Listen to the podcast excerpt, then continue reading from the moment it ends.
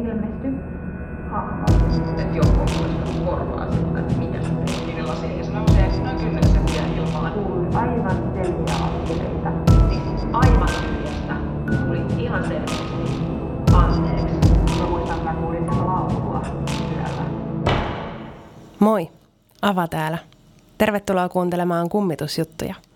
Tässä podcastissa käsitellään yliluonnollisia tapahtumia, jotka saattavat aiheuttaa painajaisia perheen pienimmille ja herkimmille kuulijoille. Otathan tämän huomioon.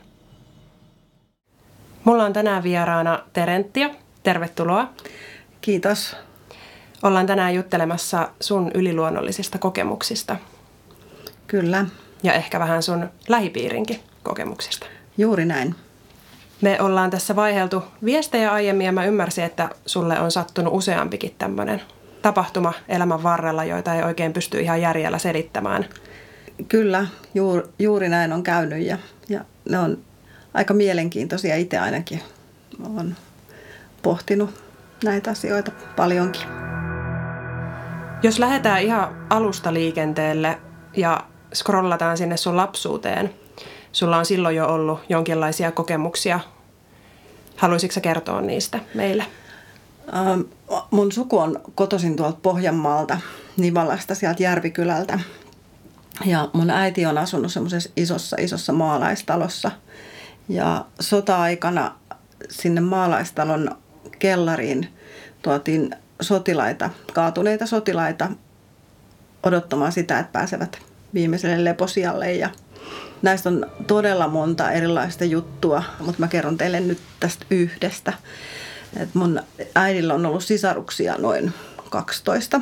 Ja tota, mun isoäiti on ollut semmoinen tosi tomera maalaistalon emäntä, joka on, ei pelkää yhtään mitään eikä ketään. Ja sitten sen jälkeen, kun näitä sotilaita oli sitten tosissaan sinne säilötty sinne kellariin, niin monena yönä sieltä kuulu kävelyä ja semmoista levotonta ääntä ja, ja rappusissa kuulu kolinaa ja sitten tietysti lapset pelkäs ja mun isoäiti oli tomera nainen, niin hän sitten aina kävi komentamassa, että olkaa hiljaa siellä, että, että tota, tämä lapset pelkää ja sitten yhden kerran niin, niin tota, oli ovet ruvennut paukkumaan sieltä kellarista, että ne oli auenneet ja ki- menneet kiinni ja oikein kovaa. Ja sitten mun isoäiti oli oikein mennyt laittamaan se ovi kiinni, että et tuu täältä. Ja sitten se oli pamahtanut niin kovaa, että se oli melkein lähtenyt irti se ovi sieltä. Ja sitten mun isoäiti oli mennyt sitten sinne portaisiin ja sanonut, että tänne teille ei ole mitään asiaa, että pysytte siellä. Ja oli vähän sitten kiroa pärrännytkin siinä, niin sen jälkeen tuli hiljasta ainakin hetkeksi, että tarina kyllä sitten jatkuu erilaisillakin kertomuksilla, mutta tämä oli nyt yksi niistä. Okay. Et levotonta elämää oli, oli kyllä.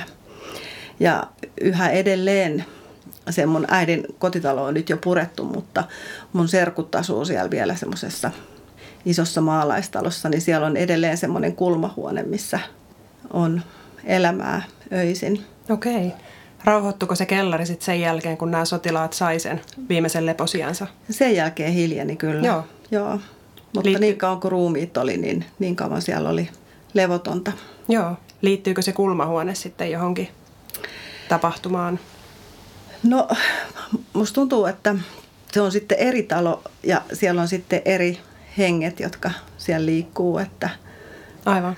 että siinä on lähellä semmoinen iso kaivosalue, että se saattaa liittyä sitten siihen, että me ei olla vielä päästy perille, että ketäköhän siellä voisi olla, mutta Ehkä vielä jonain päivänä. Kyllä, koska mm. se on sitten taas semmoinen mun lapsuuden kokemus, missä, missä on, on ollut siellä maalaistalossa yötä ja, ja tota, ollaan kuunneltu, kun tota, on ääniä ja ovi aukeaa ja ovi menee kiinni ja Joo. Onko siihen liittynyt sulla semmoista pelkoa vai onko nämä asiat ollut sulle niin kuin jotenkin helppoja käsittää tai käsitellä? No täytyy sanoa, että välillä on liittynyt pelkoja. Musta tuntuu, että silloin kun henki on paha, niin silloin siihen mm. tulee semmoista vähän semmoista, sen, kyllä sen vaistaa, jos kyllä. on niin kuin pahaa liikenteessä. Et sitten kun on hyvä henki tai läheinen, niin on semmoinen lämmin ja hyvä olo. Onko sulla ollut sitten lapsuuden jälkeen elämässä tämmöisiä läsnäolon kokemuksia tai aistimuksia muuten? Miten vahvasti? No, on, on ollut ja aina silloin tällöin, että, että tota, jos jonkinlaisia. Että, että tuntuu, että tämä nykyinen koti on aika rauhallinen, missä mä nyt asun. Että siellä ei ole ainakaan pahoja henkiä käynyt, että lähinnä siellä on käynyt läheisiä, jotka on menneet jo muualle. Että Joo. semmoisia mulla on ollut. Ja senhän tunnistaa, tai mä oon tunnistanut sen siitä, että, että on pieni väre käy tai tulee semmoinen pieni kylmä henkäys ja sitten vaistoa asennetta, että tässä on semmoinen lämmin olo tulee ja, ja semmoinen hyvä olo. Joo. Ja sitten sit tulee niinku ajatuksia just semmoinen, että tällä hetkellä on kaikki hyvin ja, ja just se, että, että ne läheiset on niinku siinä ja että heilläkin on kaikki hyvin. Joo, ihana kuulla. Onko teillä jotenkin perheessä ollut, kun sä puhuit, että sulla lapsuudessa on paljon ollut näitä kokemuksia jo, ja että sun isoäidillä ja muulla perheelläkin on ollut, niin miten siellä sun lapsuudessa sun perhe on suhtautunut näihin asioihin? Että... No musta tuntuu, että mä oon ollut meidän, meidän meitä on neljä sisarusta, niin, niin se herkin vaistoamaan näitä. Ja mun äiti aina, aina ohjeisti, että, että jos tuntuu siltä, että joku paha henki tulee tai on läsnä, niin silloin kannattaa tehdä vaikka ristimerkki, niin se karkottaa sitä, karkottaa sitä pois. Ja just se, että ei sitten näytä sitä pelkoa, että, Joo. että kun nehän on vaan henkiä, että ei ne pysty mitään tekemään. Niinpä. Onko se kokenut, että siitä on ollut apua siitä neuvosta? Kyllä mä oon kokenut, joo. joo. Hienoa kuulla, että on suhtauduttu kuitenkin vakavasti, että usein musta tuntuu, että lasten kertomuksia ja juttuja pidetään mielikuvituksena. Että on hienoa, että sut on niin otettu vakavissaan ja, ja annettu tällaisia ohjeita noihin tilanteisiin, että jos tuntee pelkoa, niin miten siinä kannattaa sitten toimia. Mm, kyllä, ehdottomasti. Aistitko sä useinkin tämmöisiä läsnäoloja ja liittyykö ne aina joihinkin sun läheisiin ihmisiin vai onko muitakin henkiä tullut vierailulle? No viime aikoina mun täytyy sanoa, että lähinnä ne on ollut läheisiä ja on kyllä aika paljon käyttänyt sitäkin, että mä en niin kuin, ettei haluakaan kauheasti mitään muuta.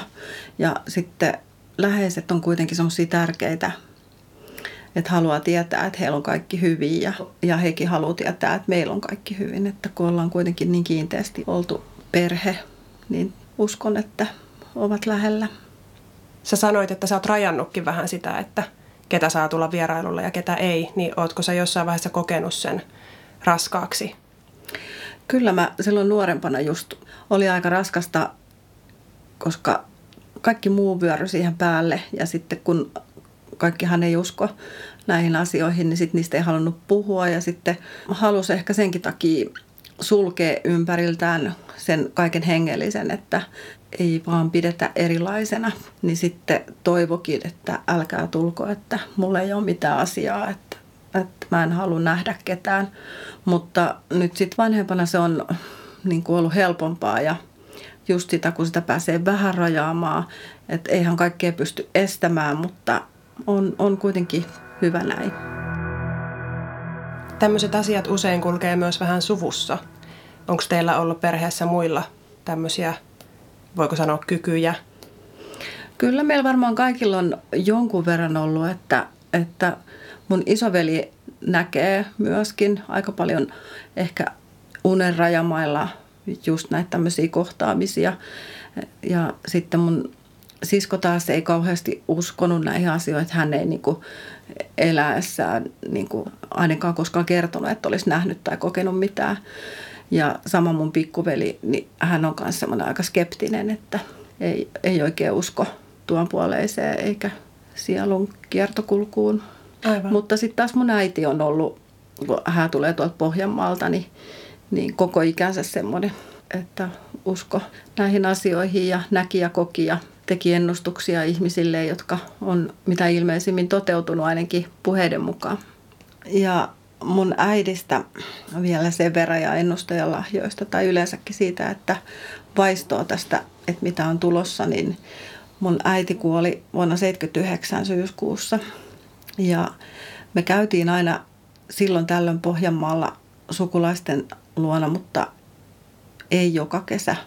Mutta sinä kesänä meidän äiti koki erityisen tärkeäksi, että me lähdetään Pohjanmaalle tapaamaan sukulaisia ja äiti pakkasi silloin tavallista enemmän tavaraa mukaan ja otti itselleen tärkeitä, tärkeitä esineitä mukaan, joita, joita tota, sitten kun me päästiin perille, niin hän henkilökohtaisesti antoi niitä läheisille ja tärkeille ihmisille siellä. Et jälkeenpäin ollaan pohdittu, että äiti selkeästi vaistos, että lähtö on lähellä ja hän halusi vielä käydä viimeisen tervehdyksen antamassa ennen, ennen kuin aika tulee. Sä mainitsit, että sun sisko on menehtynyt. Kyllä. Liittyykö, liittyykö tähän sun siskoon jotain kokemuksia? Onko hän tullut vierailulle ja, tai onko muuten ottanut yhteyttä?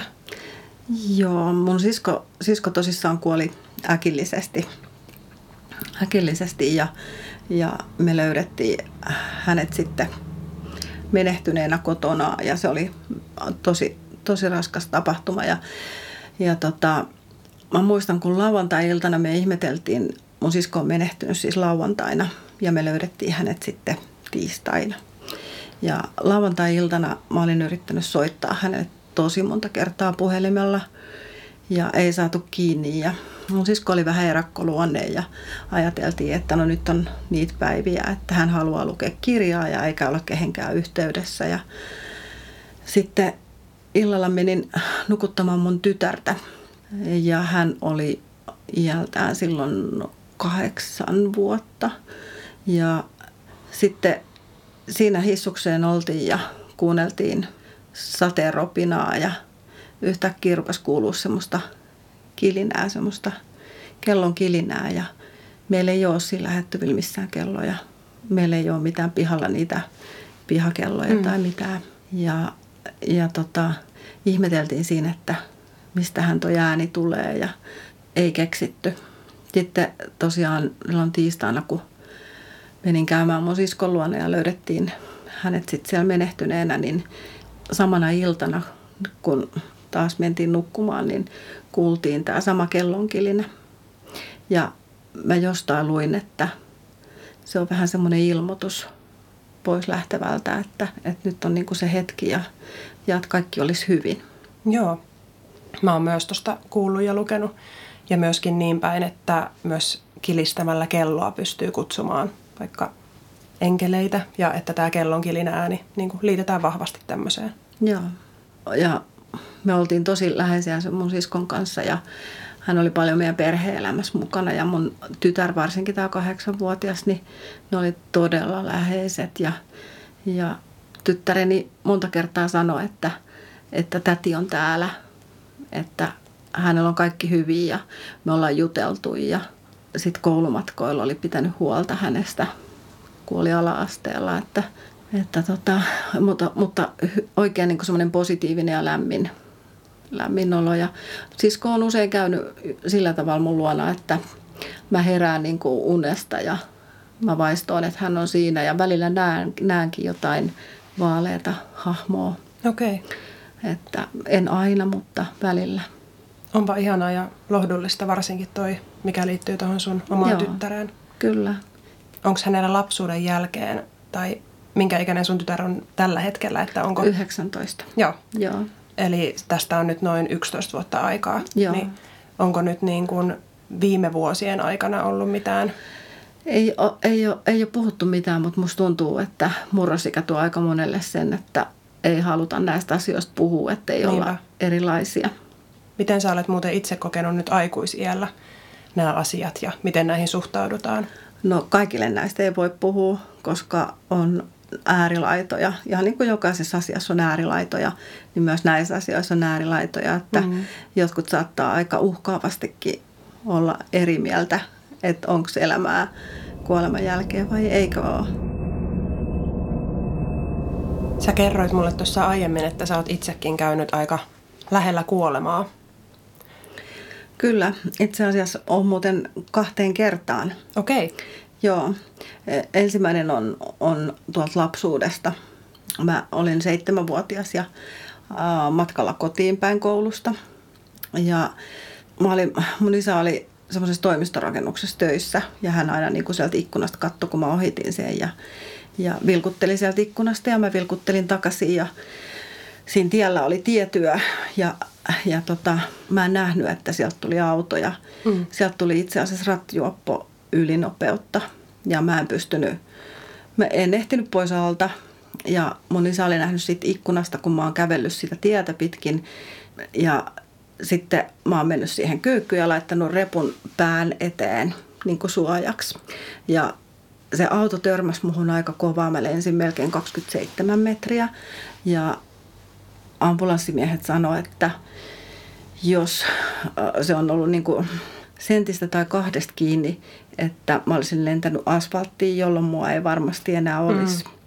Mutta mä olin ohjautunut sinne hietikkoon ja selvisin aivotärähdyksellä ja kylkilun katkeamisella ja muutamilla arvilla. Mutta mä olin siellä ambulanssissa niille ambulanssikuskeille sanonut, että, että tota, näittekö kun enkelit kuljetti mua.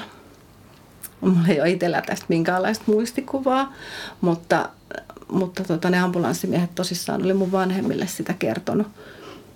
Just olin sanomassa, että on ollut enkelit kyllä matkassa. Kyllä, Et kyllä. Tosi hurja tilanne. Ja... Ei ollut vielä mun aika mennä. Näin on. Joo. Menee vahvasti ihon alle. Joo. Itsellä tämmöiset aiheet, kun on omiakin pieniä lapsia. Toinen heistä aloittanut just oman koulutiensä, niin tämmöiset mm. kolarit ja muut. Niin. Ja sitten toinen kerta on, on sellainen, että kolmannen lapsen jälkeen, niin mä halusin ihan hirveästi vielä lisää lapsia. Ja tota, pitkän yrittämisen jälkeen tulinkin raskaaksi ja olisinko ollut, en enää muista mitkä viikot oli, olin ehtinyt käydä kuitenkin neuvolassa jo, mm.